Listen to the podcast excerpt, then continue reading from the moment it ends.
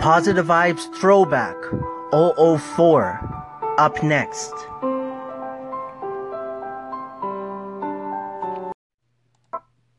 Real Talk with Positive Vibes. Today, we're going to talk about getting through the hard times. Everyone goes through some hard times, some more serious than others. But a known fact is that the hard times come and go. And when I say the hard times come and go, I mean time always moves forward. So it is on us how we deal with those hard times. Hard times could be many different things. It could mean that you're getting bullied at school. It could mean that you're having troubles at work. It could mean that you're having some financial issues.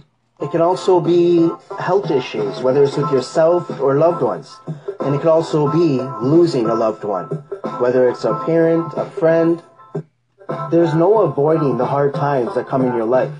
It's all about what are we going to do to get through those hard times that come our way.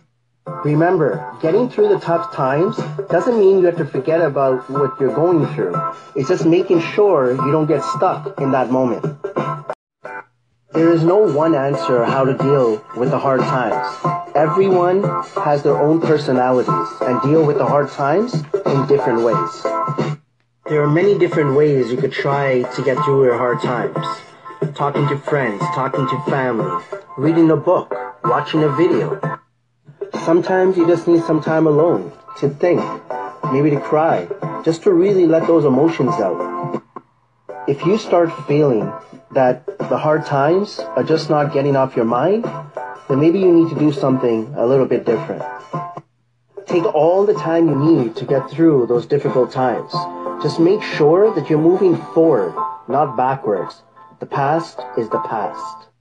I've said this in my previous reel about happiness. We have so many resources.